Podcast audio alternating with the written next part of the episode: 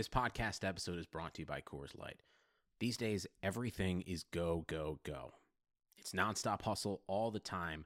Work, friends, family expect you to be on 24 7. Well, sometimes you just need to reach for a Coors Light because it's made to chill. Coors Light is cold lagered, cold filtered, and cold packaged.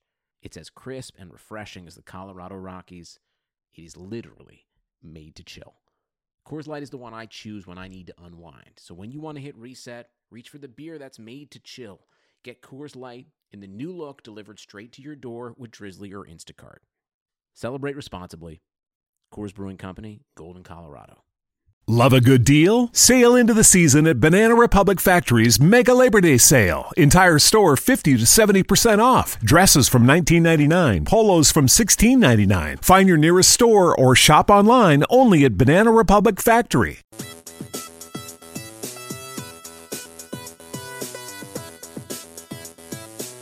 You are listening to On the Daily, the RotoViz Daily Fantasy Sports Podcast, powered by RotoViz Radio.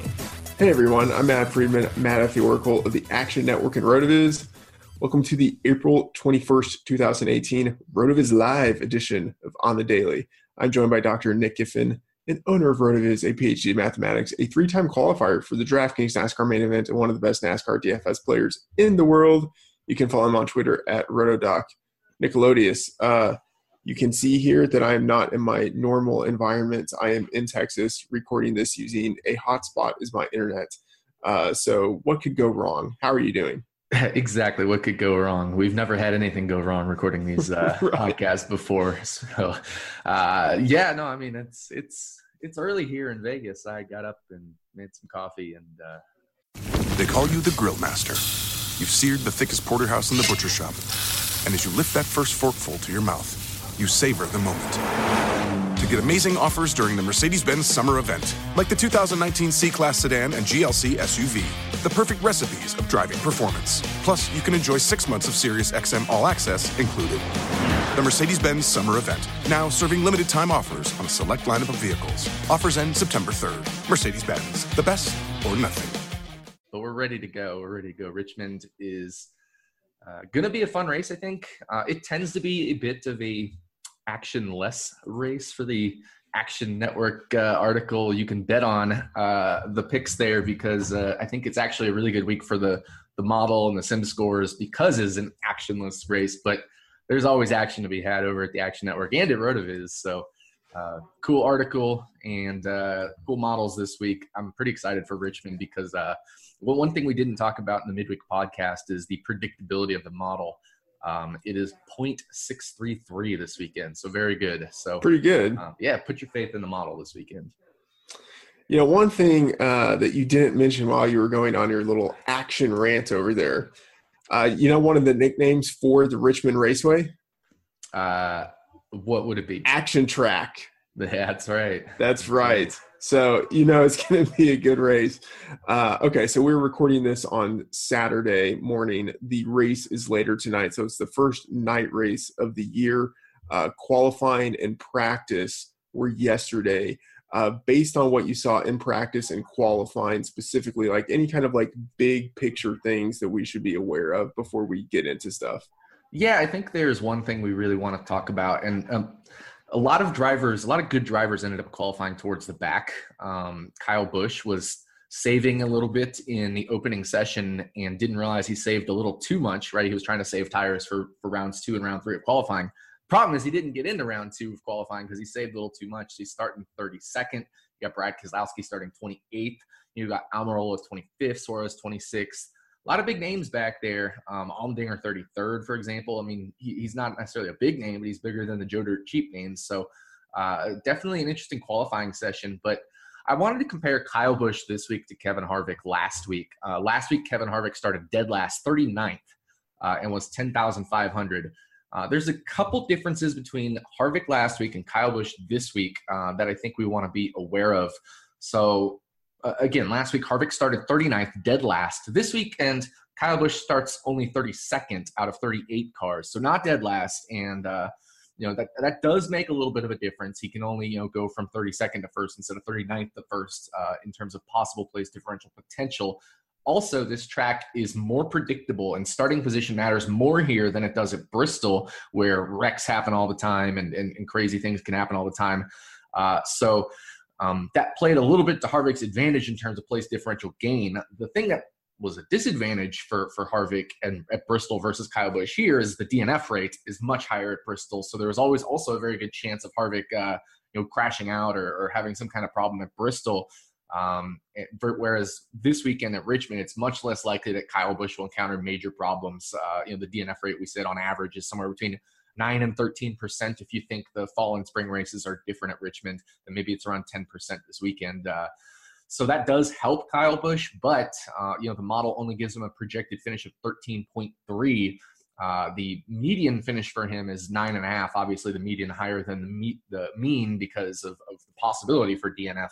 Uh, but if he makes it all the way up to that nine and a half finish 50% of the time, he still might not even be in the winning lineup just because he's $11,400. You'd probably need him to grab some fastest laps or laps led. So uh, I don't think he's a slam dunk this weekend in GPPs. Uh, we talked about this on the midweek show, but I think it would be good to recap it here uh, just so we can kind of have that as a base moving forward for the questions. Uh, what are the the the big picture metrics that you were looking at this weekend to judge how we might uh, evaluate these drivers? Yeah, big picture. Um, starting position actually is one of the most important stats in the model, so uh, that goes in there, and, and, that's pretty easy metric to judge. Long run speed, so 10 lap average if you have that. Um, there was also, of course, 20 lap speeds posted on Fox, and uh, not as many drivers ran 20 laps, so it's a little bit harder to judge because you know we only have 10 20 lap times that we that uh, Fox posted on TV, and uh, so a little bit harder to judge. But we do know at least from the 20 lap times, uh, Kevin Harvick has an amazing car this weekend. Uh, you know, he was uh, over a tenth, or he was exactly a tenth of a second quicker per lap over those 10, over those 20 laps than the second place driver there. Uh, and then the other metrics we want to look at is quality pass percentage at Richmond in the past. So drivers past six or eight Richmond races, what has been their quality pass percentage at Richmond? Uh, and that's because passing's hard at Richmond. It's a short, flat track. And if you can make passes, that's much better, especially making passes inside the top 15, which is what quality pass percentage is. It's the percentage of passes you make that are inside the top 15. So uh, those are what we really want to look at. And then year to date performance as well. Obviously, we've now got uh, eight races under our belt, seven non restrictor plate races. So we're really starting to build a sample size here. All right. So a number of the questions that we have relate to Kyle Busch. So I think if we just sort of like knock Kyle Busch out of the way so we can get to the rest of the show, that would be a good thing to do. Like what in terms of like a single entry or you know maybe like three max entry versus multi-entry GPPs, what is uh, do you think the best strategy for Kyle Busch?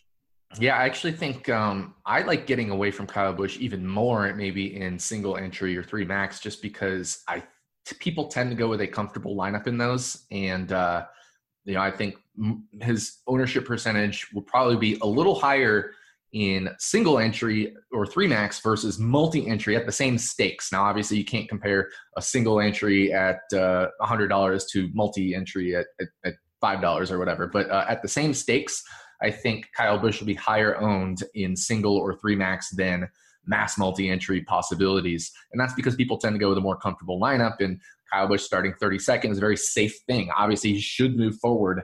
Uh, so I actually like getting away from him more in single entry or three max. Um, you know, maybe playing one Kyle Busch lineup in three max, maybe not playing him at all in single entry uh, versus mass multi-entry, right? You can play 100 lineups, and if you go 30, 35% on Kyle Busch, you're, you're probably going to be underweight to the field on him, but still have plenty of exposure to him. Okay. Uh, so this is the time where I'm going to do the plug. Uh, the model, as you mentioned, is highly accurate this week, uh, and is absolutely killing it. So everyone, if you aren't subscribing to Rotoviz, actually, what am I talking about? If you're watching this, you're a subscriber. That was yeah, the dumbest thing ever. But if you're listening, if you're listening to the audio, that's right, you're not a subscriber. So you can get a 30% discount to a special NASCAR pass through the NASCAR podcast homepage, rotoviz.com slash NASCAR podcast. With that pass, you get unlimited access to all of Nick's premium NASCAR content, and your subscription supports the pod. Also, if you're subscribing to the NASCAR package, Then you have access to a lot of great tools and data for each race. With all of the research you are doing, you should place some NASCAR bets at mybookie.ag. They have a variety of future bets and head to head props for each race. Uh, as Nick mentioned, uh, the model is very good and it has identified a slew of props this week. Uh, so I actually just uh, finished putting action on those right before we started recording this. Uh, I don't want to give away too much, but uh, Denny Hamlin, check out the props. Uh, the MyBookie NASCAR futures and props are fun, and they are a great way to leverage the RotoViz subscription and supplement your NASCAR DFS action. Uh, so join now, and MyBookie will give you a 50% deposit bonus with the promo code NASCAR. Uh, so mybookie.ag, you play, you win, and you get paid. Uh, okay, Nick. Actually, I have a question. Uh, you had talked to me earlier off air about um, using props and some of the the NASCAR bets to supplement your DFS action. Can you talk about that a little bit? It's kind of like a, a strategy that people can use. Yeah, well, so it's funny because like when you play DFS, you're looking for different things that go into successful slates or whatever in DFS versus in betting, um, you, are you're, you're kind of looking for different things as well because a lot of the, the prop bets are head to head. So you're just looking at who's going to finish higher. You're not necessarily looking at am I getting place differential, right? So uh, in a situation, maybe you have um, Kyle Busch and Denny Hamlin neck and neck. Like like hypothetically, let's say you had Kyle Busch and Denny Hamlin neck and neck this weekend in finishing position. Uh, that might make for an interesting prop bet if Denny Hamlin's plus 150 and Kyle Busch is minus one, whatever. Uh, you know, then it makes a lot of sense to bet Denny Hamlin.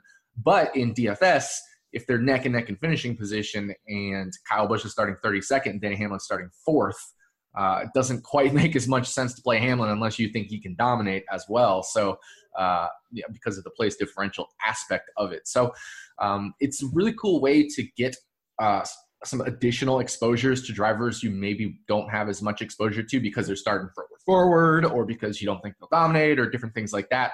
Uh, and there's for just a variety of props. Um, there's there's props like we said head to head. Sometimes there's finishing position props. You know, we finish over or under a certain position. Um, there's obviously bets to win. So I definitely I like to maybe pick four or five props every weekend um, bet some of those, and then uh, very often I will pick maybe anywhere between three and five drivers to win. Um, you know that I like. I think have very good odds, and I'll and I'll bet them obviously on a much smaller scale because uh, it's less likely you're going to pick the win than you know, something that's essentially a 50-50 proposition weighted towards one side or the other. Um, uh, and so uh, you know what I like to do there is maybe pick three drivers that have kind of medium to long-ish odds, you know, plus five, six, eight hundred, nine hundred, twelve hundred, or longer. And then uh, occasionally I'll take like one of the or one or uh, or two of the favorites. So last weekend at Bristol, I took both Kyle Busch and Kyle Larson and parlayed them uh, with one of my prop bets, so that um, you know instead of really short odds on getting like plus two fifty on Kyle Busch, all of a sudden you're parlaying it with a prop bet that you're very confident in. You can turn that plus 250 into really like uh, essentially a plus six or seven hundred dollar um, bet with a very confident prop bet. So it's just a nice way to gain exposure um, to some other drivers you don't necessarily get exposure to in DFS as well. And uh, very often it makes up for my small DFS losses on uh, you know the lose small win big. All right, uh, let's get into it. So uh, we have a question about dominators and mixing and matching. Uh, what percent of lineups are you looking for two dominators versus three dominators? Yeah, Richmond is interesting because um, not as many cautions as you know a place like Bristol, which means there's often less shakeup in in strategy or in lineups. So I think two dominators makes a lot of sense, especially with some of the place differential guys we have in the back, like Keselowski, Kyle Busch, Almirola, who are pretty expensive.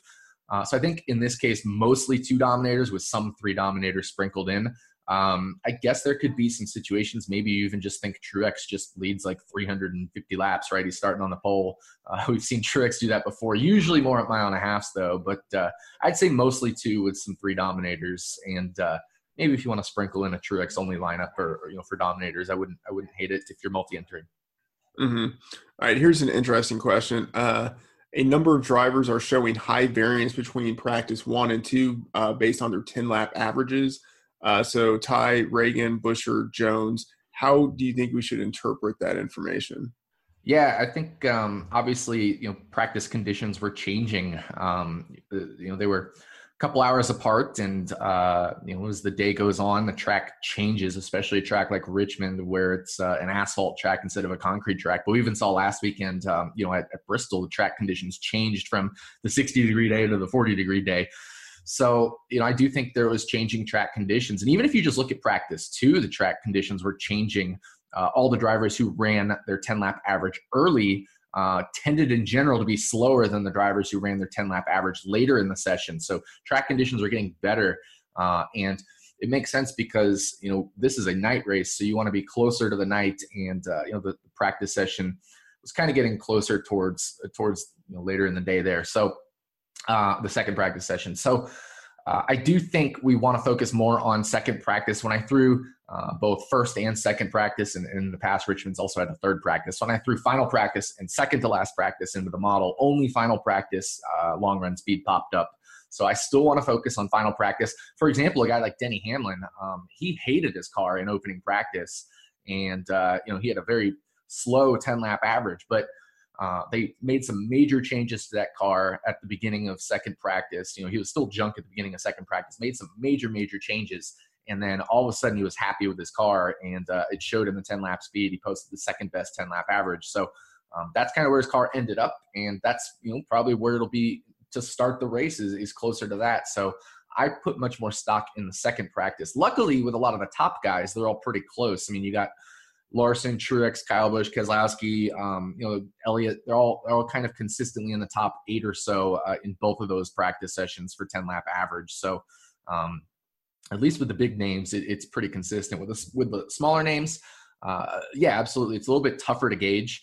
Uh, and and so I think I just kind of tend to default towards second practice. But then there's also other things besides practice, right? We still want to look at their track history. We want to look at their year-to-date driver rating. We want to look at um, you know their starting position and things like that and that will help us determine their range of outcomes what are your thoughts on harvick starting 10th and what are the odds that he has to dominate um, so yeah, it's interesting because Harvick starts 10th. It is a track that uh, is pretty difficult to pass at. And, um, you know, Harvick does actually have the best quality pass percentage at Richmond among active drivers over the past eight Richmond races. So that's a very good thing for him. He posted the best 20 lap average as we talked about, and it wasn't really close. He specifically mentioned uh, that you know this is the best car he's had at Richmond in years. So when he's happy, he's fast. So I do think there's a very good chance for Harvick to dominate this weekend. Uh, it's just gonna. I don't think it'll be right away. You know, I think Martin Truex Jr. will lead a lot of the opening stint. Uh, if he doesn't, you know, maybe it's either Chase Elliott or Joey Logano or Denny Hamlin or Kyle Larson who's just starting two, three, four, five, six, you know, or two, three, four, five. Those drivers that I mentioned. Uh, maybe one of them end up dominating. Kurt Busch is always faster. He's starting six. So it's not going to be easy for Harvick to get to the front, um, you know, even though he does have a very fast car. I think he's a good play in GPPs just because he'll rack up a lot of fastest laps. Um, he could rack up some laps led if he does end up leading. Uh, but uh, I wouldn't go crazy on Harvick this weekend, even though I did write him up as a good GPP play. Uh, I still think because of his $11,200 salary and all of the good drivers in front of him, and the fact that they haven't had the best pit crew uh, this year. Um, those are some detractions from Harvick. So the model projects him around 30% ownership. I like that exposure to Harvick, maybe 30, 35% uh, if you want to be just a touch overweight relative to what the model thinks he's going to be owned. Okay. Uh, I think another good question here. It says the TV guys mentioned lots of fresh tires in the back rows. What are they talking about? How does this impact DFS? Um, I don't think it's a huge impact, but yeah, obviously, if you if you qualify, remember you have to start the race in your qualifying tires. So if you qualify in the back, you only did the first round of qualifying. If you qualified in the middle, you got to you know if you start between 13th and 24th, you also did the second round of qualifying. And if you started in the top 12, you also did the third round of qualifying. So that's just more laps on your tires. Uh, and at Richmond, a, a, lot of tracks they just make one qualifying lap in a session and then come off the track and, and hope they made it into the next round. Uh, at Richmond, sometimes you see drivers do two, three, occasionally even four laps in a in a round of qualifying, just because it's such a short 0.7 mile, five mile track, uh, and the tire wear isn't super great over that little distance. That often you can get a better lap on your second lap, or sometimes even your third lap. But when you start to do that over three sessions, all of a sudden you got eight, nine, ten laps on your tires. Uh, it's much different than having two or three laps on your tires if you qualified near the back. I don't think it's a huge deal because you know, I don't think uh, a driver like Ricky Stenhouse Jr. in 12th has to worry about being passed by Kyle Busch in 30 seconds. Uh, you know, very early, it's going to be hard to pass. So I actually think it's, uh, you know, maybe TV made a bigger deal of it than it than it really should be. I'm not really focused on tires too much. You know, maybe maybe somebody like Stenhouse, it kind of sucks for him because he's starting 12th, and then immediately behind him, 13, 14, 15, 16, etc. They have fresher tires. Uh, but you know, when you're looking at somebody like seventh on up, Erik Jones on up, you're really not uh, too worried about those drivers getting passed by by you know a guy like um, maybe David Ragan in 15th or, or Clint Bowyer in 16th or Jimmie Johnson in 17th. Yes, they have fresher tires, but they still are going to have to get like 10 drivers forward to pass uh, you know to pass Erik Jones. Okay, so this this question is one of my own. Uh, so you have a primer, a track type primer on the site, and it's great. Everyone should consult it. My question is uh, with the the short flat tracks. Uh, there's the enhanced possibility of drivers, especially drivers near the back of the field, being lapped. Can you talk about that dynamic within the race and then what that means, like the extra difficulty of what that means for drivers? Yeah, absolutely. Um, and you know, we kind of saw the same thing last weekend in terms of Bristol. It's a half mile, just over a half mile track. There's a very real possibility of being lapped pretty quickly. Uh, at Richmond, I think it's um, you know maybe a little harder for the leader to to lap drivers just because a it's bigger than Bristol uh, by uh, you know about a quarter of a mile. B it's a short flat track, so it's a little harder to pass than it is maybe at Bristol, especially if that second line came in at Bristol. Um, and so you know it, the slow cars will be slow cars. They'll get past pretty quickly. You know, Harrison Rhodes will get past pretty quickly. Reed Sorenson will get past pretty quickly. Those guys, but uh, you know, I, I do foresee, of course, Kyle Busch moving forward, Keselowski moving forward. I'm not really worried about those guys getting lapped, even with a long green flag run, because uh, you know we're gonna maybe have a caution in the first stage. There's still stages, uh, and and these drivers are fast. So uh, I, I guess the big concern with Richmond is fewer cautions than at a place like Bristol. So there maybe is a maybe slightly more possibility we get a really long green flag run and just run that whole first stage to completion. Uh, then you're talking, you know, Kyle Busch is already starting 32nd. Maybe wakes worked his way up to the top 15 or so. Uh, but by that time, you know, Truex has probably lapped 10 or 15 cars already. So then you're talking only 25th, 20th places on the lead lap. But I think drivers like Kyle Busch, Brad Keselowski will be okay. Maybe it's the Daniel Suarez's or the AJ Allmendingers or, or some of those medium names starting back there. You maybe are a little more worried about than normal. Uh, but uh, I, I don't, you know, as far as like the big names, I'm not worried. The medium names, maybe just a touch of worried, but uh, I, I, think it'll I think it'll work itself out. It's a long race. Mm-hmm. All right, so someone's asking a question: Is there anyone that had a good long run speed in practice, but not a good single lap speed, and that we could exploit uh, their ownership percentage? And I guess I should add there's the assumption here that the market is valuing 10 lap versus single lap differently. And so I'd also like to get your thoughts on that. Yeah. Um, so I guess, you know, there's a couple drivers that stand out, at least in terms of like difference between short and long run speed. I'm kind of going to flip this around. Uh, Bubba Wallace, Darrell Wallace Jr., had the second best single lap speed in final practice, but he was uh, essentially of the drivers that made 10 lap averages, he was fourth worst. So uh, if people are looking at Bubba's single lap speed and overvaluing that, that's a driver to get away from. Conversely, and maybe similar with Jamie McMurray, Jamie McMurray had the you know the third best single lap speed, and and that's because these these drivers made qualifying laps. You know, uh, because practice two was very close to qualifying. They all did, not all, but many of them did their qualifying laps in practice two. Uh, and so set a very fast lap in practice two, just because they, you know, they were in qualifying trim. Not every driver did, right? Harvick didn't go into qualifying trim. Uh, Chase Elliott didn't go into qualifying trim. Several drivers didn't go into qualifying trim. And in that case, um, you know, they'll be lower down in the single lap speed than in the 10 lap speed. So a driver like Kevin Harvick, for example, um, and even with Harvick, it's even better because, you know, you're seeing 27th in single lap, you're seeing 10th in 10 lap uh, speed but what you're really looking at is that 20 lap speed. He was number one. So, and that doesn't even show up in the statistics that NASCAR puts out uh, publicly. Uh, obviously, Fox displayed that on TV because they get an extra set of stats for, for their purposes and they display that on TV. So, um, yeah, I mean, I guess that's one way to, to exploit. But uh, Um, I would kind of go the other way and say don't play Darrell Wallace Jr. Don't necessarily play Jamie McMurray. And the other thing with Jamie McMurray, uh, which I wrote up about in the article, is he was not happy with his car in final practice. Uh, so I don't love playing a driver who is not happy with the car, uh, even though he posted a very lap, very fast single lap speed. He did not post a 10 lap average, and usually, not always, but usually, that's a bad sign. Um, it could go the other way. Sometimes uh, there there's cases where you're so happy with your car in final practice that you just bring it in after three or four laps because you know it's good. Uh, the other alternative is you don't make a 10 lap run because um, you keep changing things every three or four laps because you're not happy with the car. In this case, Jamie McMurray was very loose in final practice. Interesting stuff there. Uh, did you go back to that question? Uh, single lap versus 10 lap average. How do how do you think the market is at evaluating those and I guess using those to make decisions? Yeah, it, it definitely varies race to race in terms of how good the market is, and that's because single lap versus 10 lap uh, matters differently from race to race. And I think people generally look at 10 lap, but also consider single lap. Um, I know plenty of people still do use single lap speed, and I think it's a, it's a flaw, especially at track like Richmond, where there's not many cautions. Uh, uh you know, most of these are long green flag runs, so long speed's going to matter a lot more. Um, but obviously, at tracks where single lap does factor in, you know, at a track, excuse me, track like um, Atlanta or Bristol, uh, where you know if you get a late restart and, and tires matter so much, how are you going to do there? Um, it, it, it, it's not necessarily overvalued by the public. So uh, I think in general, it, single lap speed is, is definitely overvalued. Uh, I think at a place like Richmond, it could actually be overvalued a little bit more because there aren't as many cautions. Interesting.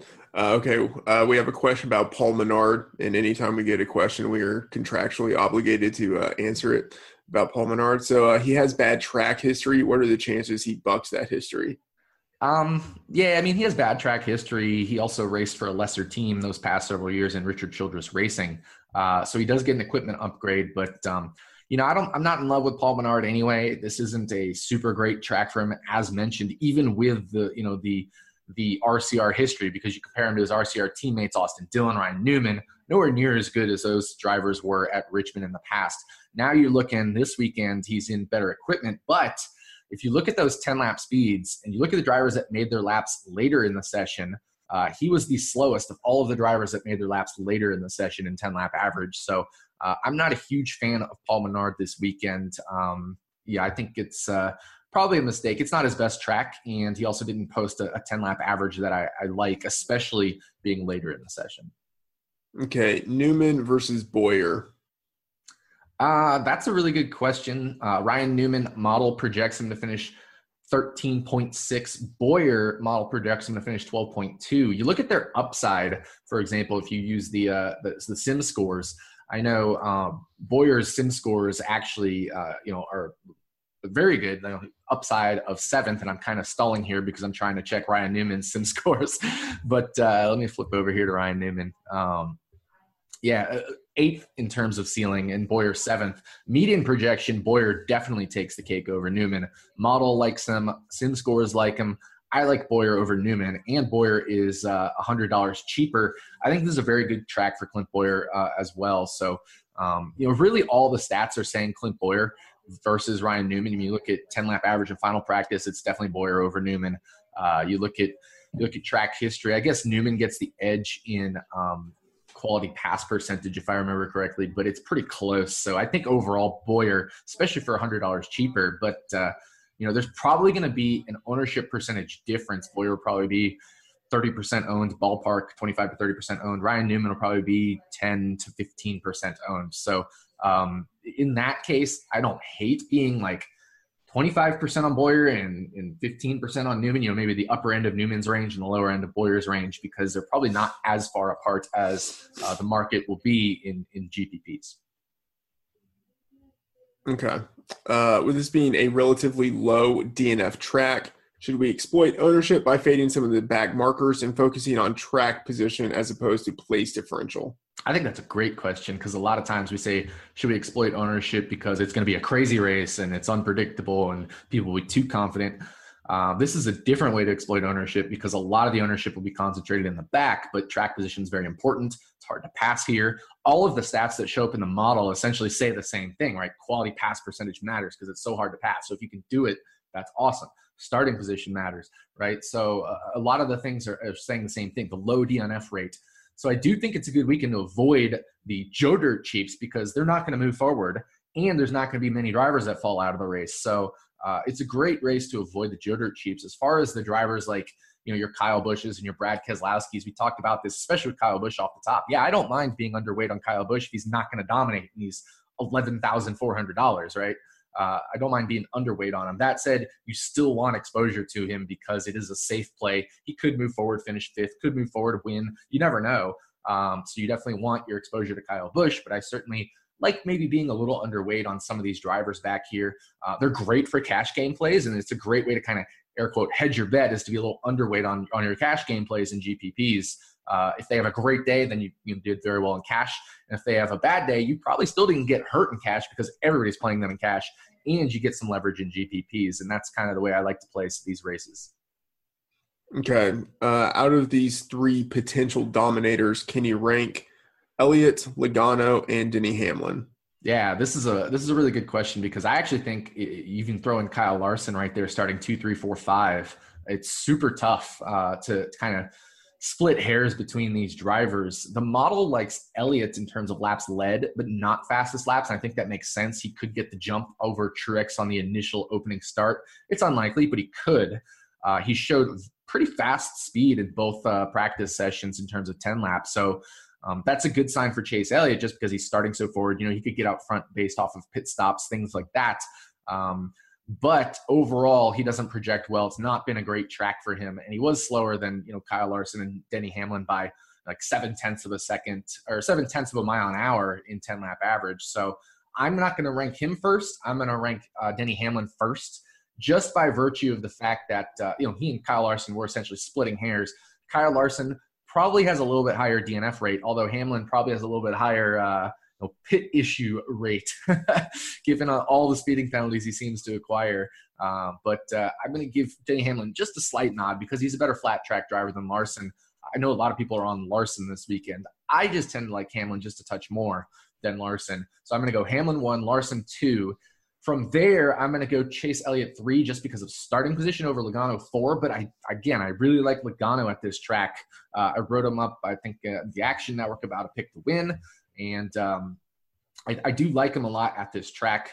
So uh, it's close between Elliott and Logano, but I'm going to give Elliott the nod just because of pit stall preference versus Logano. Not that it's a huge deal, but at a shorter track with smaller pit boxes, it maybe makes a little bit of a difference and just because he could potentially get the initial jump over Truex. Uh, and if he has a better car than Truex on the opening stint, it's a little bit easier as well. So I'm going to go Elliott three, Logano four. But again, one and two uh, of those drivers, Hamlin and Larson, are very close. Three and four, I think Elliott and Logano are very close.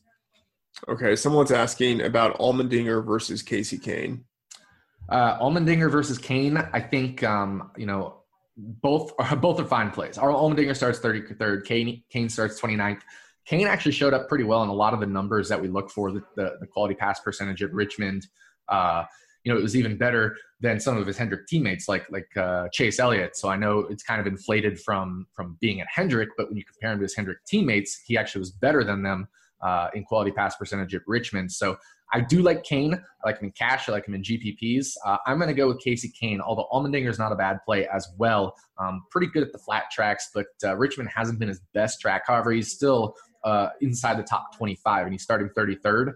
So, um, you know, they're, they're pretty close. I think Kahne might draw a little bit higher ownership than Allmendinger. So if you want to exploit them in GPPs and maybe go a little closer uh, in, in, ownership, then uh, that's fine. But I prefer Kahne anyway. Okay. Uh, a two part question. So someone says MDB sim scores are pretty good. The first question is, can you talk about him in relation to pump plays? The second question is, what do you think the odds are that I know who MDB is. uh, yeah, that's uh, obviously Matt DiBenedetto there. Um, I guess they like you know I guess the sim scores like Matt DiBenedetto because his 10 lap average was was better than David Ragan's, AJ Allmendinger's, Daniel Suarez, Daniel Hemric, Ty Dillon, Bubba, you know, and then some of the other back markers there. Um, so I guess that's why Matt DiBenedetto uh, you know, at least in terms of the sim scores, shows up pretty well. So if you if you look at his sim scores, it says his ceiling 16, median 24. If you remove DNFs, if you include DNFs, not as good, 21, 30, and 39. Um, so you do want to include DNFs because DNFs do happen at Richmond. Um, they're not as many, and uh, I think it's probably uh, it's probably overkill with the DiBenedetto there because they're comparing to a lot of back markers who maybe start in park. So um, I kind of split the difference between the yes and the no DNF with with Matt DiBenedetto on the sim score. So maybe a ceiling instead of 21st with DNFs and 16th with it off is you know 18 and a half or something. Maybe his median instead of uh, 30 versus 24, maybe it's like 25 or 26. So that's kind of what I would do with Matt DiBenedetto. You want to make sure you turn on DNFs uh, to kind of get the fuller picture. But in this case, I think the sim scores are pulling in a lot of those super back markers, which really isn't fair to DiBenedetto. So um, I would give maybe more weight to the no DNF uh, sim scores in this case. Um, if if that's the case here, you know, Matt DiBenedetto qualified 27th. I think he's a fine play, and the model only projects him at 6.5, 6.6 percent ownership. You want to go 15% on, on 10 to 15% on DiBenedetto? I have no problem with that. Uh, I think it's fine. Uh, you just have to remember there's drivers starting behind him like Brad Keselowski and uh, Kyle Busch that could be faster than him. But, you know, if he's faster than Daniel Suarez and Bubba, uh, I have no problem with that. Uh, I just don't think, you know, he's going to be a driver that drives his way through the field here at Richmond. So, um, also, he tends to be a better steep track driver than flat track driver. So I wouldn't go crazy on DiBenedetto, but uh, I don't mind if you want to be a little overweight on him. Uh, someone has a question about negative correlation between any of the dominators. Can you talk about that? Yeah, I think um, you know. Obviously, we think Martin Truex Jr. will dominate, um, being the pole sitter, and then there's probably going to be a second dominator. Um, you know, my opinion, it's either going to be Larson or Hamlin. I don't actually think they're negatively correlated because there's 400 laps. They both could end up dominating. Uh, what I think is like when you get to kind of the third or fourth dominator, it's pretty unlikely that you get four dominators eh, or if, if they're lesser dominators that they both end up dominating. So that's where we start to see negative correlation. So drivers like Chase Elliott and Joey Logano, I think, are maybe a bit negatively correlated.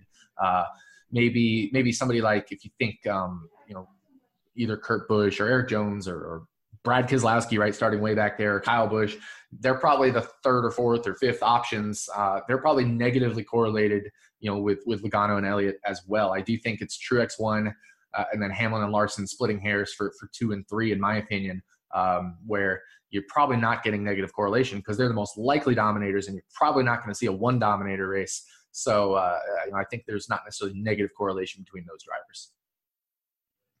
Okay, we have a question on Larson. It says, uh, thoughts on the speed Larson showed in final practice. The broadcast made it sound as if he was in race trim the entire time and still faster than those in qualifying trim.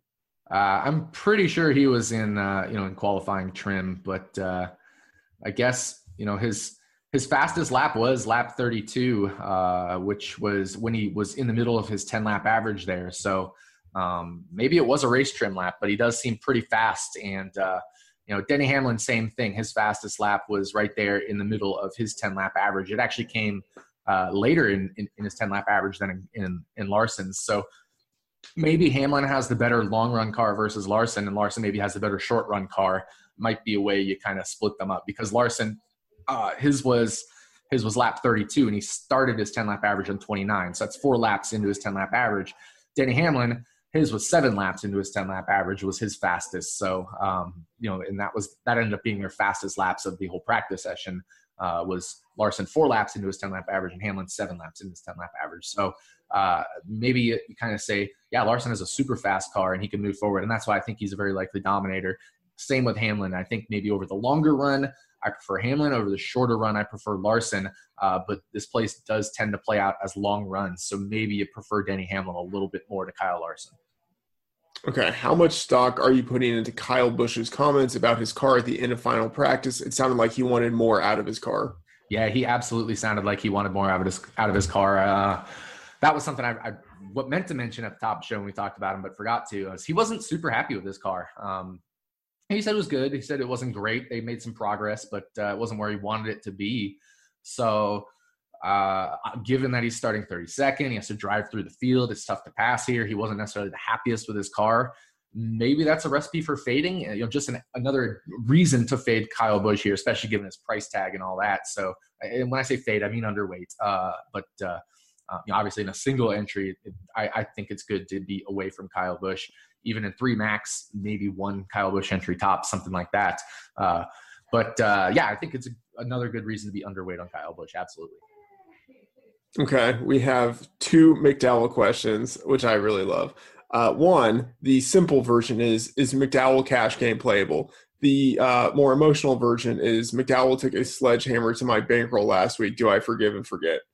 That's pretty funny uh, way to put it. Um, but uh, I think McDowell is cash game playable. He starts 24th. He's $5,200 of these like super Joe Dirt cheap, you know, under $5,500 drivers. He's easily the vast, easily the fastest. Um, you look at him, you know, versus Matt DiBenedetto. We talked about DiBenedetto's 10 lap average. McDowell's 10 lap average was way better than all of those drivers, and he made his early in the session, so he could be even faster maybe than somebody like Paul Menard, for example. So uh, I actually do like McDowell this weekend, and I think you can play him in both formats. Uh, and you know, after he took a sledgehammer to your bankroll last weekend, it really wasn't his fault. Um, he got caught up in one of those incidents uh, at Bristol that just happens, these multi-car incidents, and he was starting ninth. So that's what happens when you start inside the top 10 at Bristol sometimes. Uh, you go backwards. If he had avoided all the issues, given how good his car was, he could have had a top five at Bristol.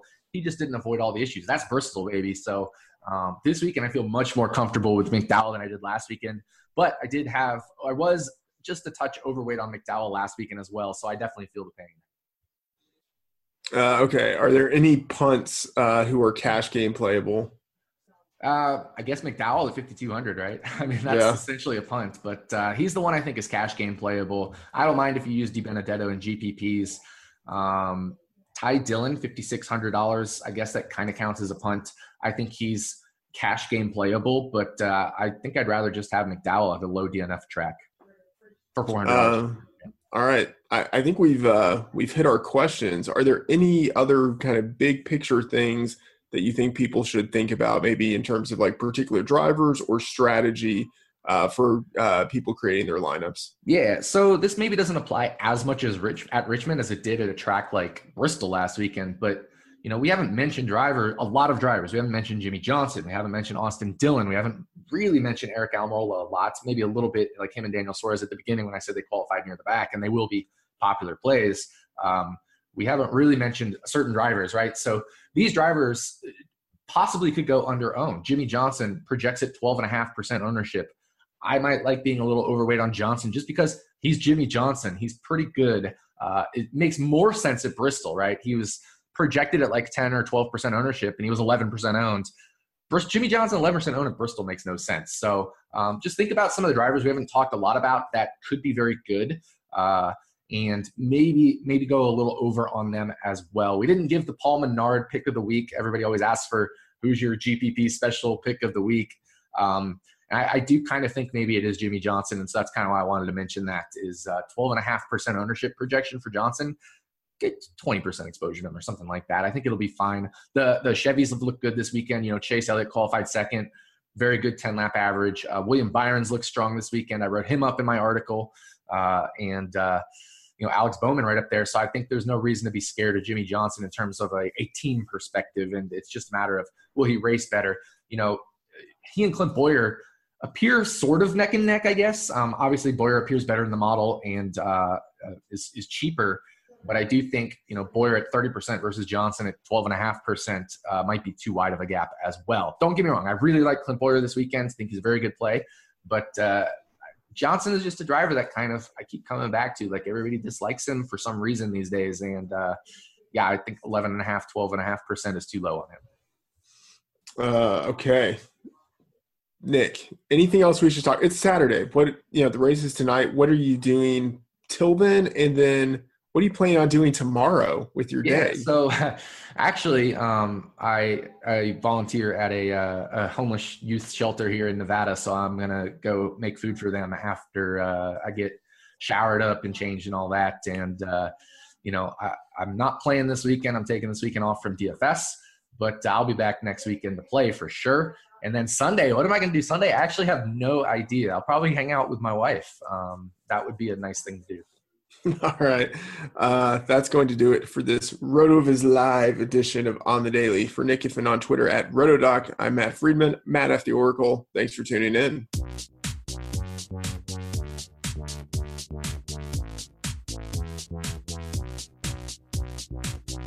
Thank you for listening to On the Daily, the RotoViz Daily Fantasy Sports Podcast powered by RotoViz Radio. And special thanks to Randy E. Aguabo for the introduction. Please review the podcast on iTunes under the established RotoViz Radio feed. Contact us via email on the daily dfs at gmail.com and follow us on Twitter at on the daily dfs.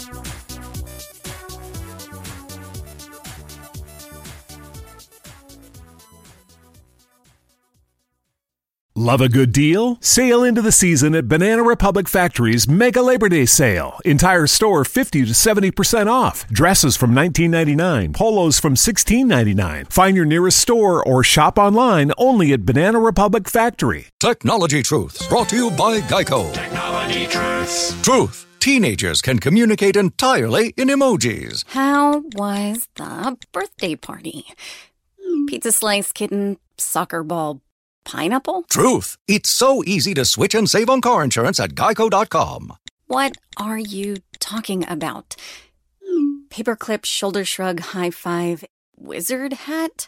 What? Geico. 15 minutes could save you 15% or more.